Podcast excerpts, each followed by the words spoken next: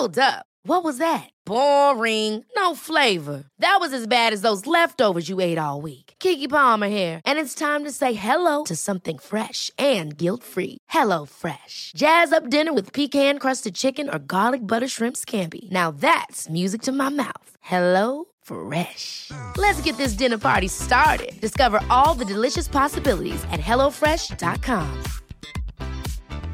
Hey, it's Danny Pellegrino from Everything Iconic. Ready to upgrade your style game without blowing your budget? Check out Quince. They've got all the good stuff shirts and polos, activewear, and fine leather goods, all at 50 to 80% less than other high end brands. And the best part? They're all about safe, ethical, and responsible manufacturing. Get that luxury vibe without the luxury price tag. Hit up quince.com slash upgrade for free shipping and 365 day returns on your next order. That's quince.com slash upgrade.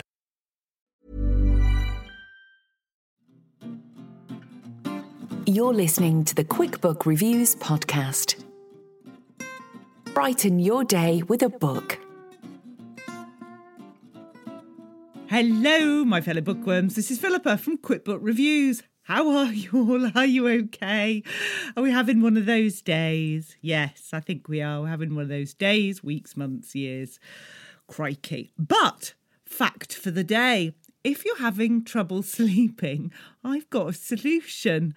Uh, I currently have to sleep with a child who's ill, so uh, sleep is a problem, particularly when they've got their audiobook on, which isn't exactly what I'd want to listen to to go to sleep. But I have practiced this quite a lot, so I just push this drawer in now. There you go, there's a noise. Um, yeah, I've practiced it quite a lot, and it does seem to work. So I'll share it with you, see what you think. So it's about visualizing. Honestly, bear with me on this. So, when you're trying to get to sleep, you visualize that you're in a lift. And first of all, you can decorate the lift however you like. So, sometimes I go for quite a sort of aluminium um, modern look, and other times it's got a comfy armchair and, uh, and a very nice uh, lamp. That's the word I'm thinking of, with sort of dingly danglies around the, the outside of the lamp and it depends. I can. It, it's normally it's just me in the lift. I haven't shared a lift with anyone else, and so I decorate the lift in my mind. I get into the lift, and then I press the button. The crucial thing is you go down.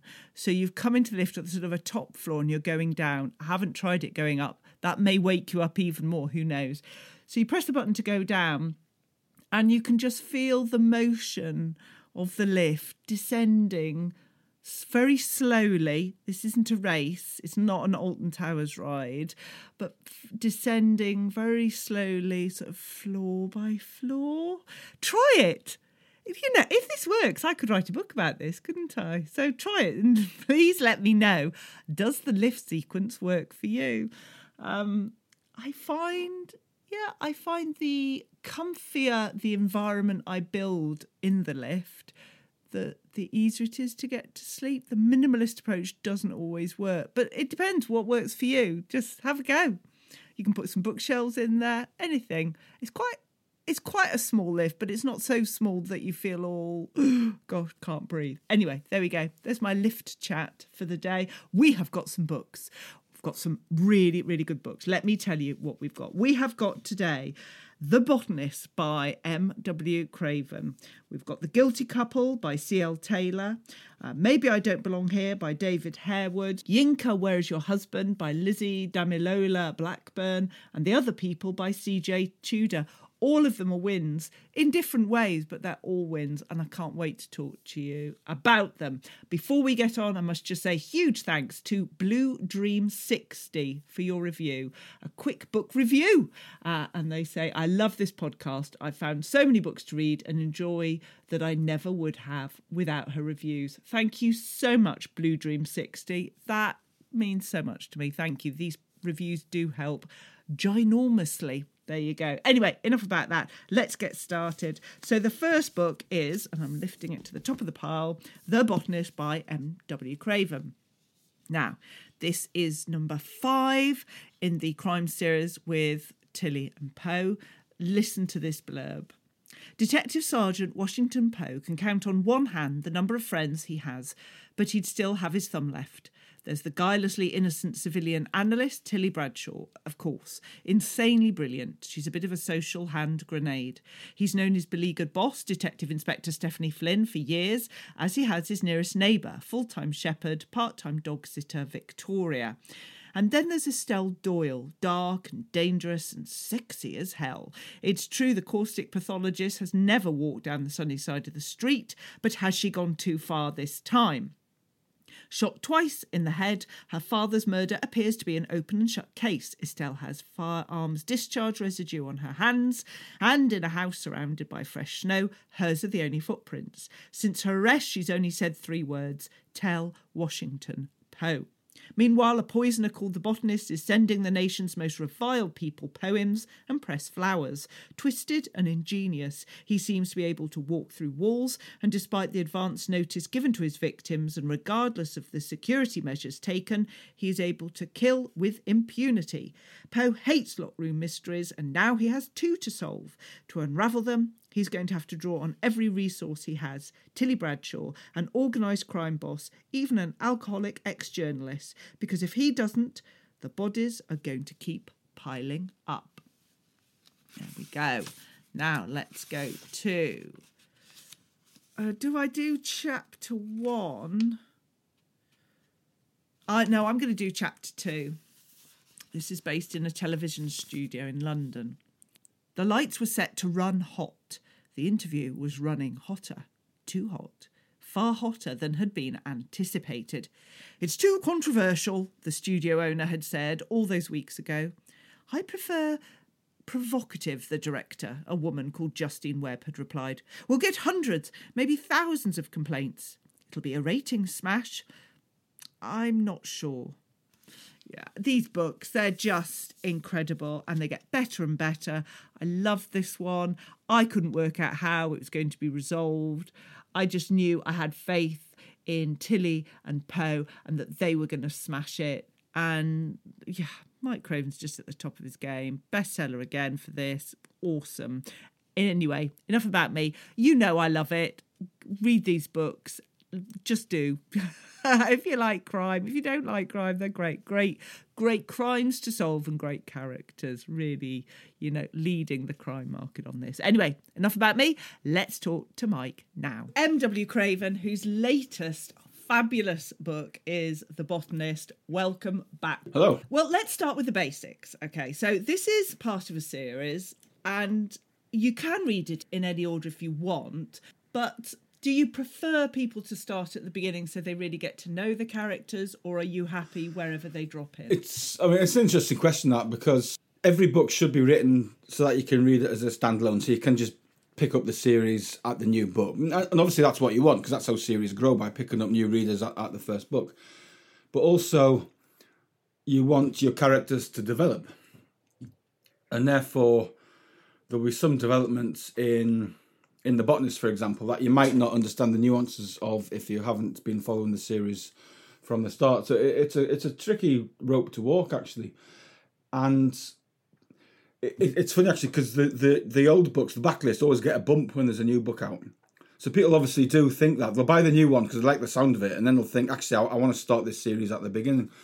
So the puppet show actually, without any promotion on it whatsoever, when the botanist was out, went to number one in, in some of the Amazon charts. It was it was it was hovering around about 100 on the on the Kindle thing. So it it does. I mean, re- readers tend to like to read books in in, in series, as I do, but uh, it's not absolutely essential in, in in any of them really. And some of them are written like the Cutting Season, which was out earlier this year, was a complete standalone. You could put it anywhere in the series, really. Uh, you are very forgiving, I think. You do explain some of the history of the characters a, a, little bit in each book, so you can read it on its own. But equally, as you said, I think to really get the character and the humour in particular, it it does help if you've gone to the beginning and read through. Yeah, I mean, one of the I, I, suppose not not problems. I mean, just challenges for each book is describing Tilly in particular. I mean, Poe you sort of get because you just work him out fairly early. He's just a bad tempered so and so. Tilly need the readers need new readers need a little bit of help, and that's one of the challenges is describing Tilly in an elegant way that isn't repetitive to existing readers, um, but explains it explains her character and her background and why she is how she is to to new readers. Every everyone else you can sort of pick up um, as as the story goes on because nobody's displaying extreme traits um, apart from Bugger Rumble, the the street performing tramp who is back in the next Poe book, the uh, next year's Poe book. Um, so I, I will have to explain every time he comes back in. I'll have to explain who this nutter is. Well, this is the botanist is book five for Poe and Tilly, and they, for me, they are the most memorable duo because if you, as you've just said, they are two extremes, and yet their similarity is loyalty to friends, and and that's what brings them together. And you, even using examples like food to show the differences, it, they're just a joyful. Pair. I wanted to um, explore a friendship from the from the from the start, which is why Poe and Tilly hadn't met each other um, at the start of the puppet show, and they didn't like each other to to, to start with. So, the origins of their friendship was was a fun was a fun way, and now and then there was a bit where Tilly very much relied on Poe to help her guide guide her through the world, and obviously Tilly was helping Poe and had his back almost from about, about 50 pages into the puppet show. But now, sort of, um, particularly the book I've just written, actually, uh, The Mercy Chair, which is the one after, Poe's explaining their relationship to Tilly after someone says you're very protective of her. And he says, You got this the wrong way around. She's now protective of me. I mean, I rely on her more than she relies on, on me. So it's it's it's flipped full, full circle. But um, she'll always be Tilly. She'll always mm. be saying the extreme things. Yes, um, I hope she does. Which is, um, yeah. I mean, there's a bit in the next book where she asks somebody, a, a woman actually, who, who has hairs on her chin, if she has werewolf syndrome. Um, which is a, which is a, which is a real thing actually. But you know, Tilly, because she's she's not being cruel or funny. She she just generally want, wants to know. Um, and because she's a scientist, if you want to know something, you, you ask the question, don't you? You, you you, you you find out a way of finding the answers that you want. Um, I was I was thinking yesterday if I was in a situation and I could only choose one, Tilly or Poe, who would I want in my corner? And you know, I couldn't choose because they've both got such incredible strengths in so very different ways.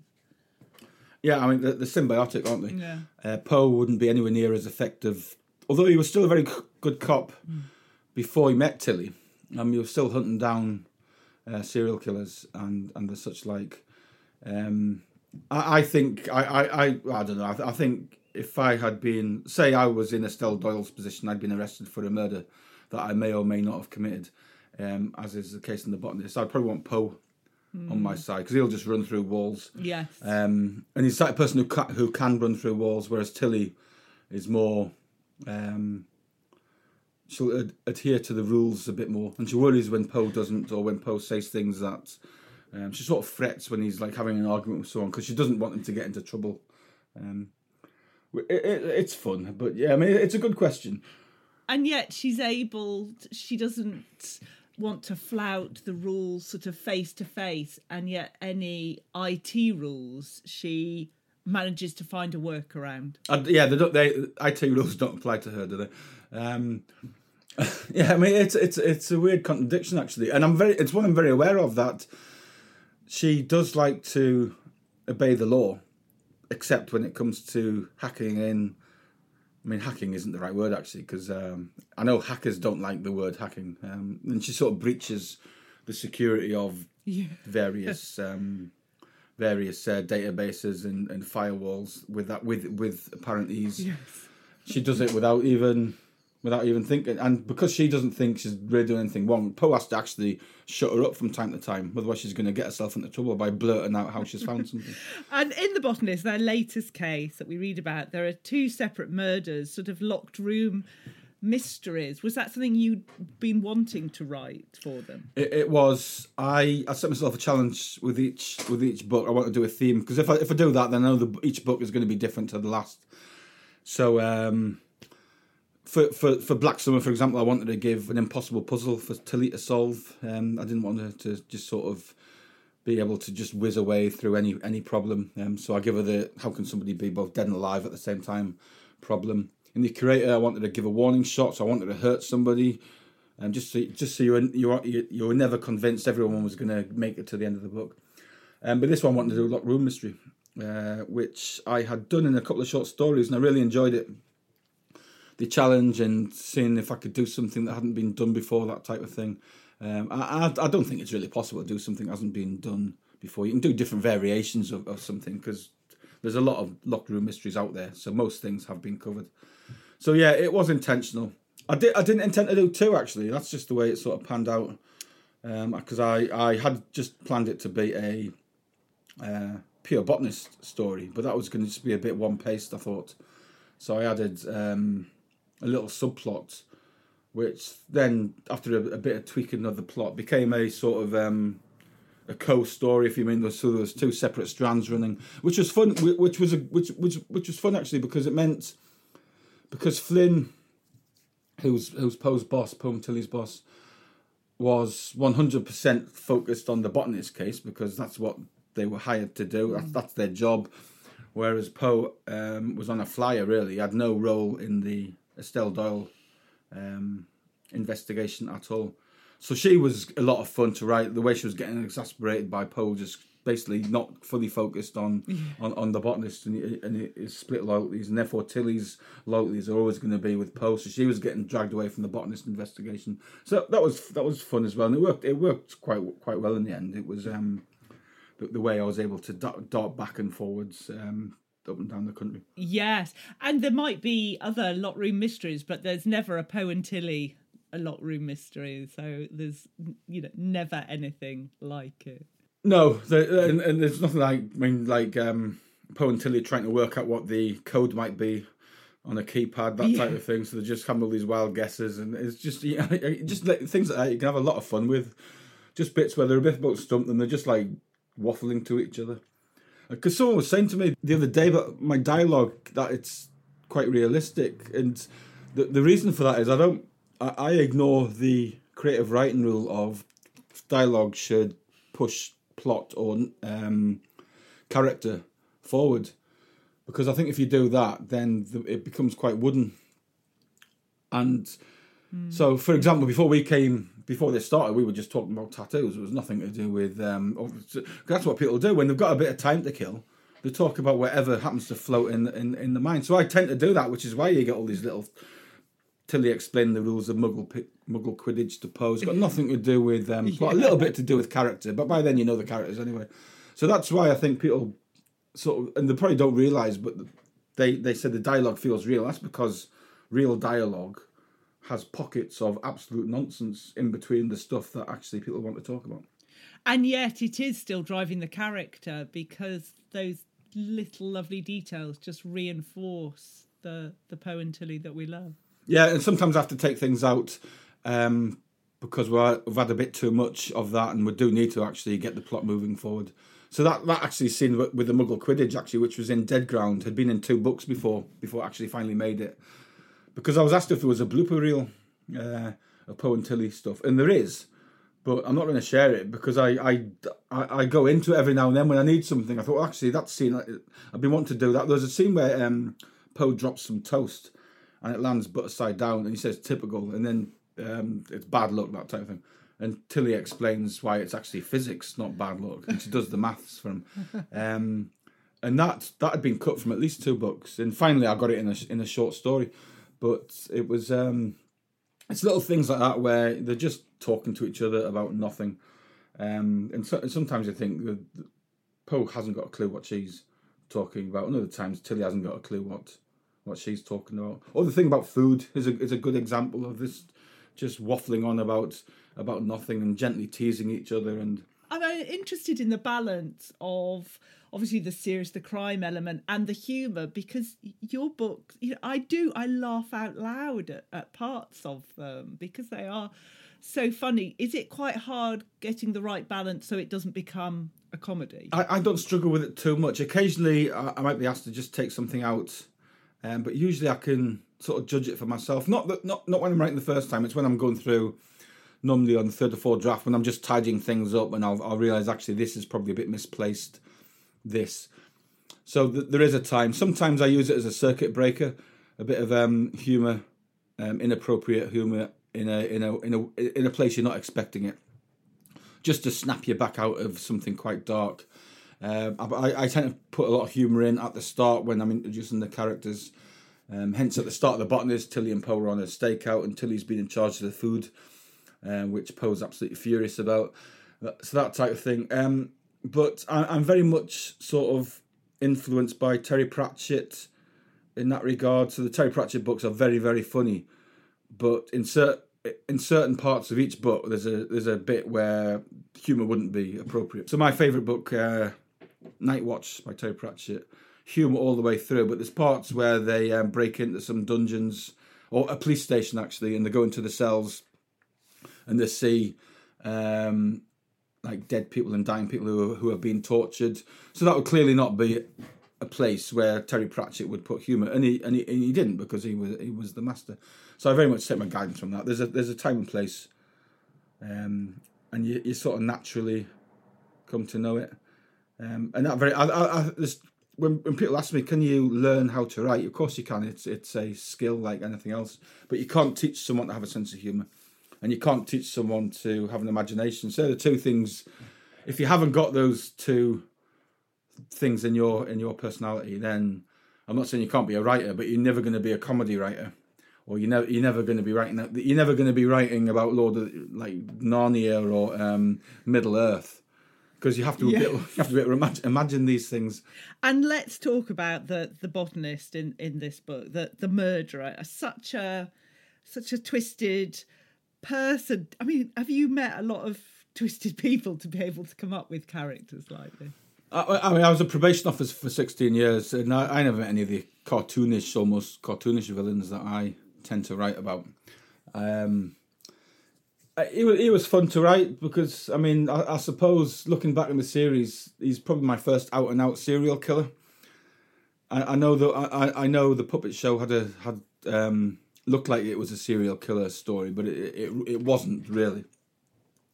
Um, and the curator had a lot of dead bodies in it, but that was another sort of means to an end type thing. Whereas this one is just an out and out. Um, so you can you can imagine the puppet show and the curator. Um, if their if the killer's um, plan had happened, then the killings would have stopped. It, he would have just come to a natural. He or she would have come to mm. a natural end. Whereas this guy would have just carried on going yeah. In, and, and information, um, because that's what he was doing. He was he was he was killing people, um, and we have enough reviled public figures in this country. There there was a big pot of potential victims, and because nobody knew how he was doing it, he could have just carried on forever. And I do find it interesting the sort of social commentary that comes across in the book. It, it it feels like it gives you the space to to make those observations and what's sort of uh, going wrong in the world. Yeah, I mean, there was. Uh, I mean, it was a little. It was cathartic in some ways, in that you could have a go at people that you had just really annoyed you in in in the, in the uh, on TV or on on Twitter particularly. But also, it was it was interesting because I, I was sort of thinking, right, if this actually was happening, how would the public react to someone killing these people who most people um, actually despise? Uh, now, there's not a Piers Morgan character in this, so I can talk about him. But I was imagining if if someone had a death threat for Piers Morgan and he was generally going to, how many people would be terribly upset? Piers Morgan's family, obviously, and his friends and his supporters would be, but there'll be a, a fair percentage of the population who would actually re- rejoice. And the people I'm talking about are far worse than Piers Morgan with some of the things that they've done to become a, a potential victim of the of the botanist. So the fact I put like people were getting botanist T-shirts, and um, as fast as the police could take them down off Amazon, new ones were coming back up, and um, he was trending on Twitter and all, all this and so, on social media and stuff. I thought that's probably a very real response to what would have um, what would have happened. I mean, I, I honestly thought that's which which is which sort of tells you a little bit about where we are as a society at the minute. In in that he was cheering on a serial killer, basically. I would like to think our the public would be a little bit more restrained, but I suspect there wouldn't be. So, do you get your notepad out and make these notes when someone winds you up? I mean, if we see you uh, in real life uh, writing something down, and we say back away quick, there's some, something bad being noted here. Uh, no, I mean I don't have a list or anything, but there, there was a couple of things that I'd, that I'd read in the in the in the paper that had. Um, Without being a spo- this isn't a spoiler. It's it's the first victim, and he's in the first chapter. Um, the I, I, was reading an article about incels and about how they'd made someone's life an absolute misery. Um, the involuntary celibates movement. Um, well, it's not really a movement, is it? Just a bunch of idiots, really. A bunch of sad, sad, just sad men. Um, who can't understand why women don't want to um, be with them, and their behaviour is the reason they nobody wants to be with them. So yeah, so I was reading about that, and then I read a book by I think it was Helene Keast, which had also mentioned them. I don't, I was already writing it by then, but that sort of um, gave me the female perspective of um, female of a female author's perspective of, um, of what the incel movement sort of means so I, I, was able to sort of, and I actually changed the host when I, when I read um, some more articles written by by females on on the incels. Um, it, it's funny actually this one because I'm part of the UK Crime Book Club on on Facebook, and for some I can't remember why I did it, but I just said, look, anyone who wants to be in the botanist, just put your name in the comments, and there was about 700 people wanted to be, and I said, these are the type of people I'm, I'm looking for. I'm looking for a racist. I'm looking for this. I'm looking for that. I'm looking for that. Um, the amount of volunteers, it, it, was it was it was truly shocking. So there's a lot of like names of people that um, either volunteer to be in this book or people I know. Uh, it's uh, I've got a weird mental block actually when it comes to um, just naming just ordinary people. I can't do it. It takes me far longer to do it than it should.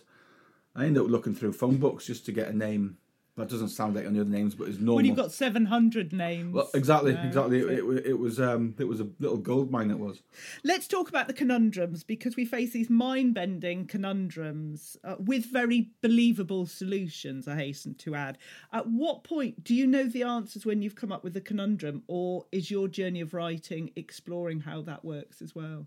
I had the solution to the botanist before I went in, so I was able to work that in from the from the very start. So I was able to drop the clues because I always want to help. I always want to give readers a chance to solve it before Poe does because I think that's that's fun, isn't it? It's fun for readers, and I think with varying with varying degrees of success, people manage it in the books. So a lot of people get um, got the killer in the puppet show. Hardly anyone got Black Summer and, and, and various things like that.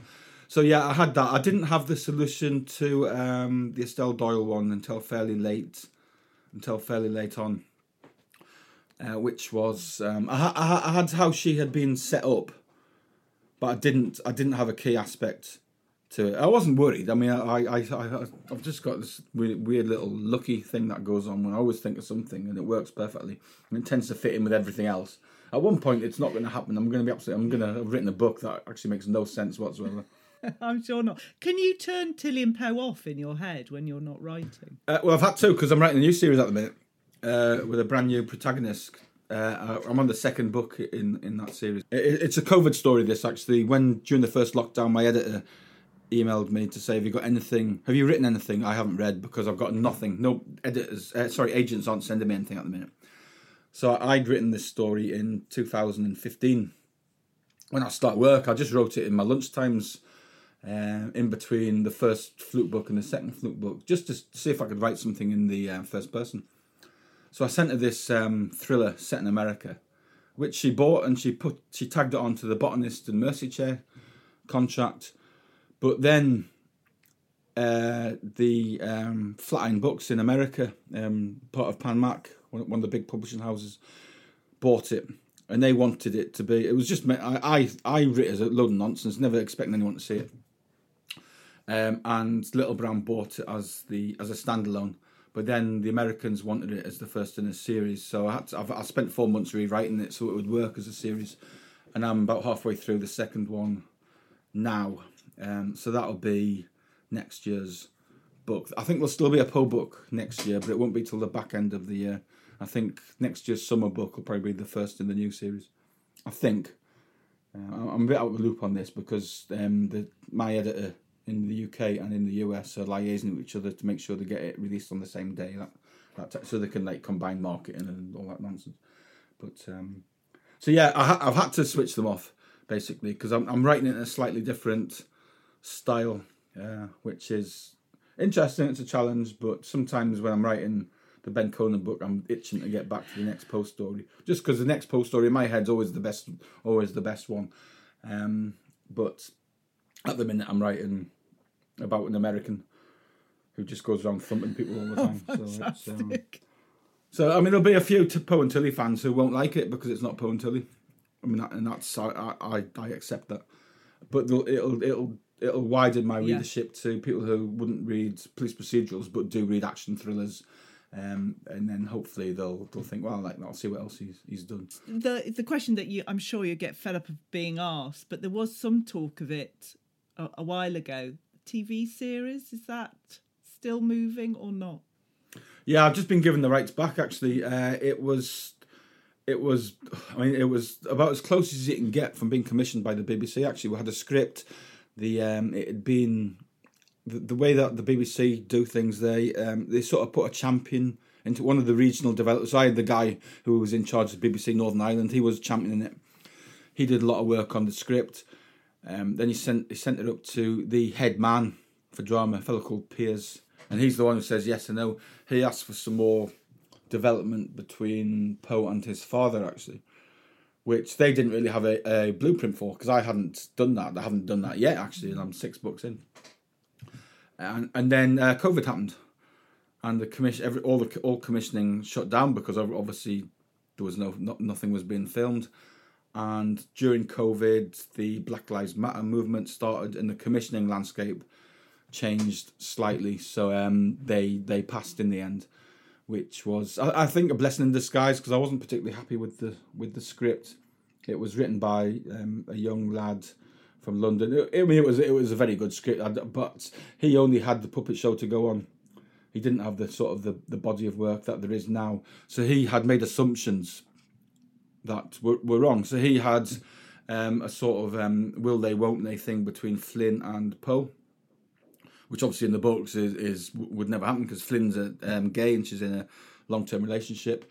She had Tilly as sort of been a bit of um, uh, infatuated with, with with men, and she like uh, as in a bit sex crazed, weird, weirdly, which wouldn't wouldn't work. I mean, at some point, I will give Tilly a boyfriend just because I think it'll be funny, but uh, not the way he had written it.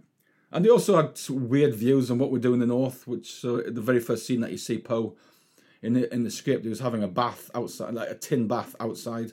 Um, so yeah, so I mean yeah. uh, So I was. Um, I, I I know David's been talking to a few studios recently, but uh, we the books are doing well enough that we don't have to take the first offer that we that we take now. We, we did at the time actually because it was 2017 and we were a bit skint because I hadn't I had left probation in 2015, so I was basically living off my savings until the um, we had the puppet show contract through, but it wasn't a massive advance for the first couple of books because I was I was I was an unknown obviously.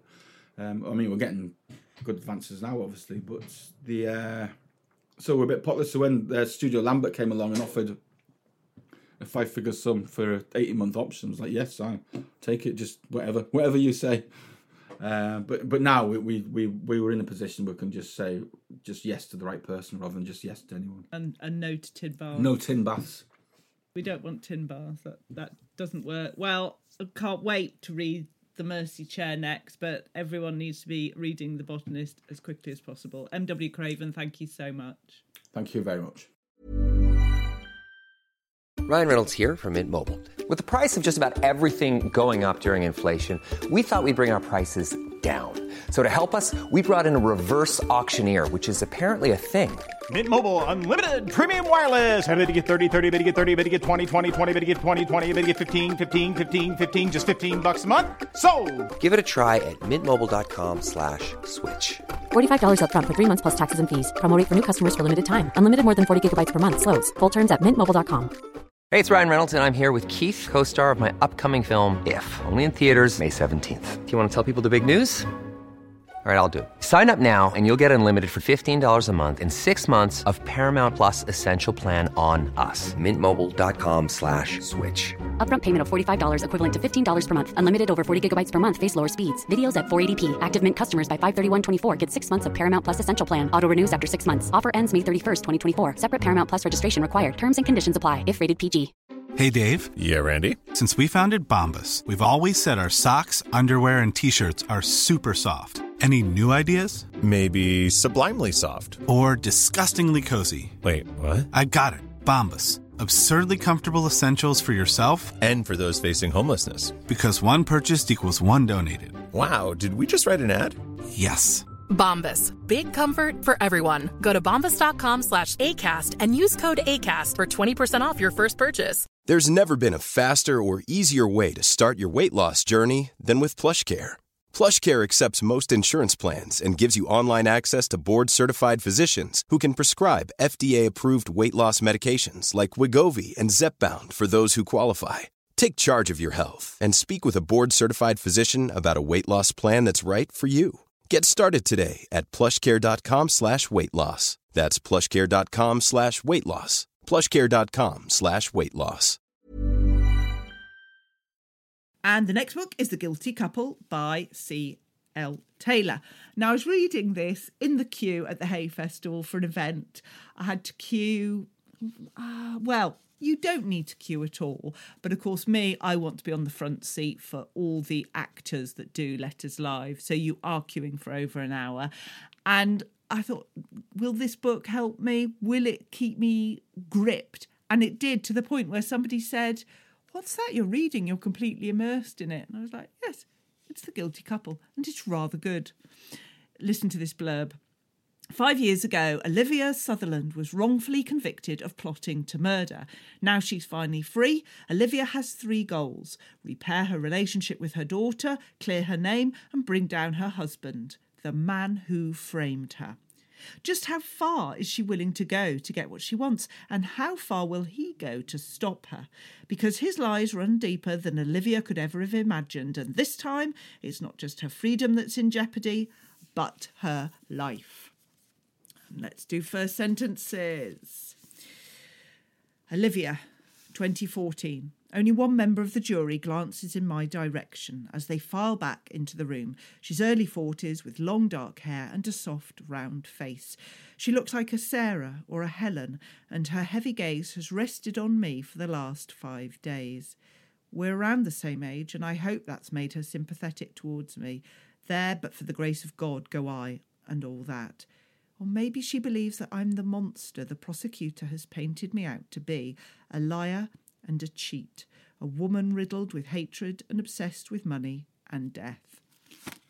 Honestly, this is another great book, and this is definitely C.L. Taylor's best as far as I'm concerned. I really liked it.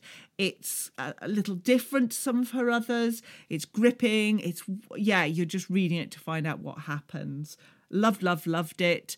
And we got C.L. Taylor. Cally Taylor is joining us to answer the five questions in five minutes. So, C.L. Taylor, known to us as Cally Taylor, the wonderful Cally Taylor, whose latest astonishing, brilliant book, I think I'm giving away what I think about it, but the great book is called The Guilty Couple. Welcome back to the podcast. Thank you very much for having me back. Well, had to. Wonderful, wonderful book. But your first question can you describe your book in 30 seconds? Okay, have you got a timer going? no. uh, I'll, I'll do my best to do a very speedy um, um, summary. So, The Guilty couple, couple is about a woman called Olivia, who is a wife and a mother and a gallery owner. And she has a very normal life until her husband frames her for a crime that she didn't commit. She spends five years in prison, then she comes out and, with her thief cellmate Smithy, sets out to regain custody of her daughter, um, prove her innocence, and get revenge on her ex husband and the female bent cop who helped set her up. Mm, yes. Oh, it just makes me want to read it again. the next question is Who is your favourite character? But it has to be one of the smaller one. It can't be Olivia and her dastardly husband, ex-husband. It is most definitely Smithy. Smithy is Olivia's uh, cellmate, um, and she is a sort of East London girl, and she's a thief, a pickpocket. Um, she's fascinated with a book by Harry Houdini, which, as well as talking about his magician tricks, also has stuff on scams on it and um, and that sort of thing. And Smithy is just like a little breath of funny fresh air. Um, so whenever I had to write her, it just made me smile. And um, yeah, she's she's definitely a good sidekick. Yeah, she's a real human character. There's so much to her, even though she's a smaller one. Yeah, yeah. There's a lot going on there. Indeed, yes. We won't give any games away, but yes. Can you describe your book using just three words? Woman seeks revenge. Oh, look at you, just coming off with those. Excellent. oh, you've had your Weetabix today. I had good coffee. yeah. Well, the next question is about this. What food and drink did you consume when you were writing this particular book? Oh, um, I will have drunk most definitely a lot of Diet Coke. Um, I have I have a little bit of a Diet Coke habit. Um, food wise, probably um, toast, cheese, crisps. Do you have to clean your keyboard then when you finish the book? Sometimes, yes. I also have tons and tons of, uh, as well as as well as empty Diet Coke cans. I also have lots of pint glasses because I like a, a pint of squash as well. So when I'm really busy, there can be plates with crumbs and glass. Oh, it's just awful, slovenly. I was interested though because this book is quite different. I think it is quite different to your other books. I mean, I think it's your best one yet. I really do. And I was wondering if you were fueled by anything different to your other books, all of which are absolutely super books. But w- was there anything different? Yeah, I wanted to do something a bit different this time because in all the other books, it's you know something awful happens to a woman and she she tries to sort of work out what's going on. Why why is this happening? Who is behind it? And I thought it was about time for a change. So in this one, the bad thing's already happened. She's already been framed, um, and the book actually opens in in the court case. Um, and and I wanted the woman to be Olivia to be more active. Um, so in a lot of psychological thrillers, including a lot that I've written, the women are quite reactive. So awful things happen and they try and, and figure it out. This one, Olivia has a very definite goal: prove her innocence, get her revenge. And I wanted it to be more action led than my previous books.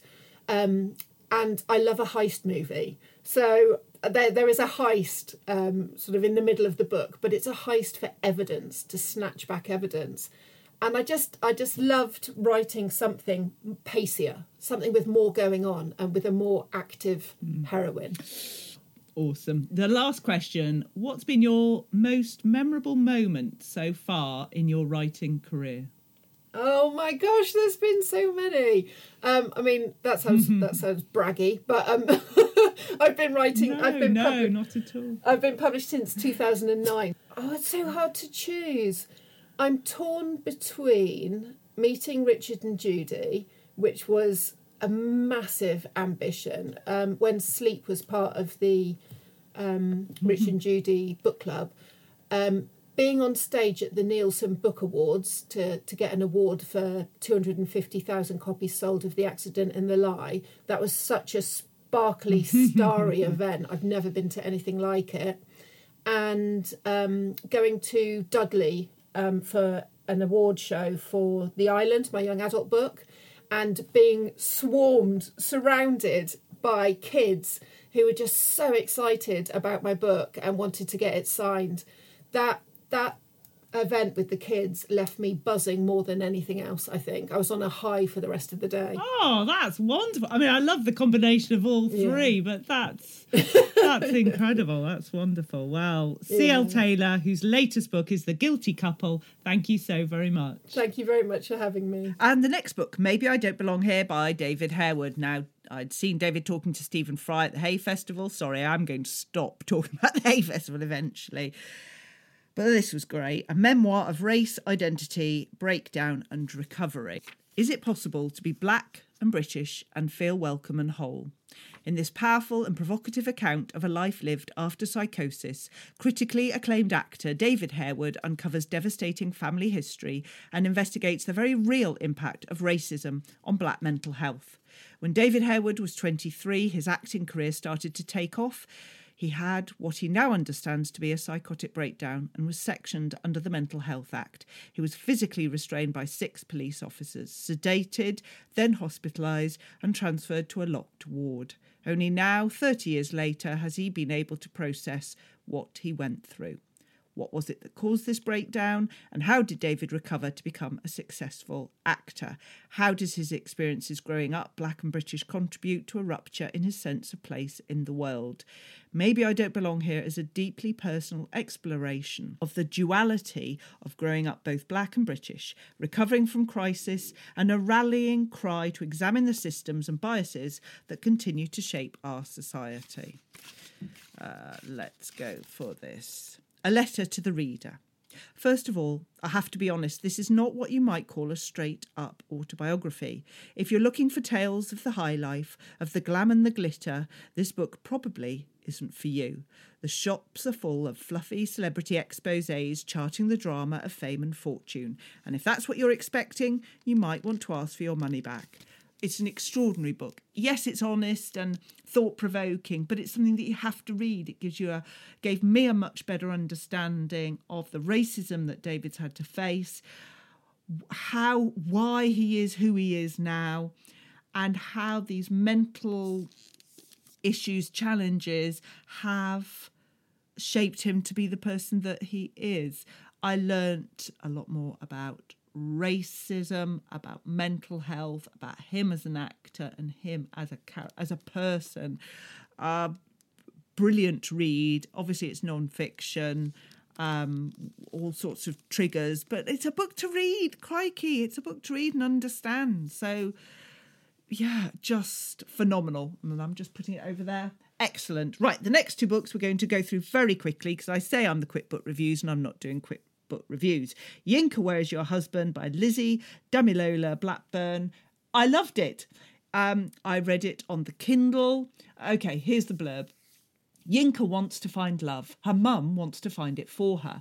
But how can she find a husband when she's surrounded by her many aunties who frequently and loudly pray for her delivery from singledom, has a preference for chicken and chips over traditional Nigerian food, and her bum, she's sure, is far too small as a result? Oh, and the fact that she's a 31 year old South Londoner who doesn't believe in sex before marriage is a bit of an obstacle too. When her cousin gets engaged, Yimmer, Yimmer? Sorry. Oh, Philippa.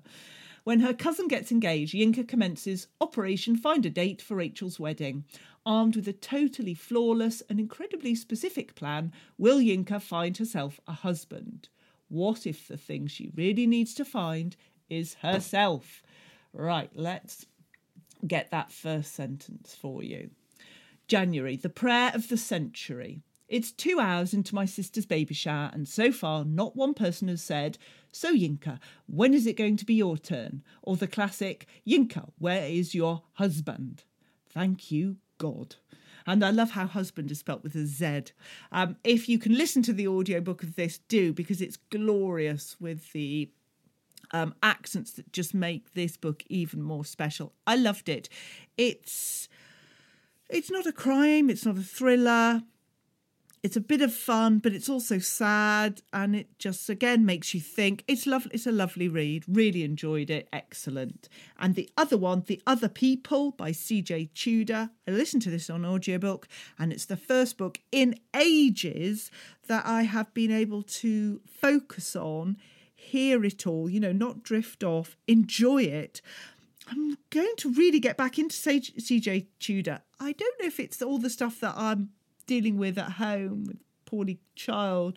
It's making me search out the darker side of books to read, which is a little bit concerning. Anyway, we'll uh, we'll uh, immediately speed dial a psychologist about that one, or maybe we won't. Anyway, CJ Tudor in the past, I had read one of her books, which I really enjoyed, but it always felt a bit too dark for me. Whereas now I'm like, bring it on, bring it on. Let's read it, let's hear it. And uh, okay, let's go for the blurb of this. Um, driving home one night, Gabe sees the face of a little girl he knows in the rear window of the car in front. She mouths one word Daddy. It's his five year old daughter, Izzy. He never sees her again. The police believe she's dead, but three years later, Gabe still drives the roads searching for the car that took Izzy, never giving up hope.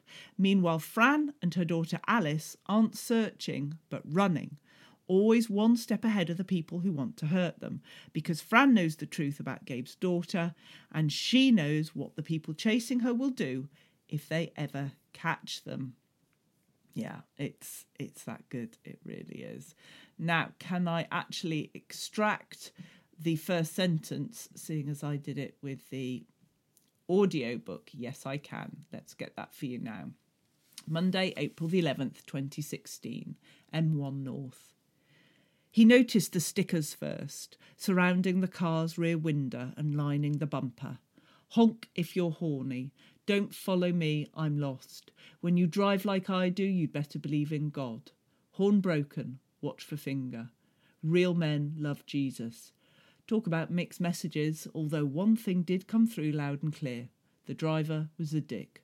Gabe was willing to bet he wore slogan t shirts and had a picture at work of a monkey with its hands over its head and the caption, You don't have to be mad to work here, but it helps quite simply, as I say, I really, really enjoyed this book. It kept me captivated and motivated. I've already downloaded another of her books to listen to. I'm going to get into this. Who knows? Maybe I will read a Stephen King next. It's nothing like a Stephen King book, so don't worry about that. But I just feel I'm going down a path and who knows where it's going to end. But yeah, great. All five books, great. So this week, we have reviewed, or I have reviewed, The Botanist by M.W. Craven, and Mike very kindly came on to talk to us. Then we had The Guilty Couple with C.L. Taylor, and Cally very kindly did the five questions in five minutes. I reviewed Maybe I Don't Belong Here by David Harewood. Uh, Yinka, Where Is Your Husband by Lizzie Damilola Blackburn, and The Other People by CJ Tudor. Love them all. And, oh my goodness, some great books to talk to you about next week, as you would expect. So look after yourselves, and I'll see you very soon. Take care now. You've Bye-bye. been listening to the Quick Book Reviews podcast. That's enough books, said no one, ever. See you again soon.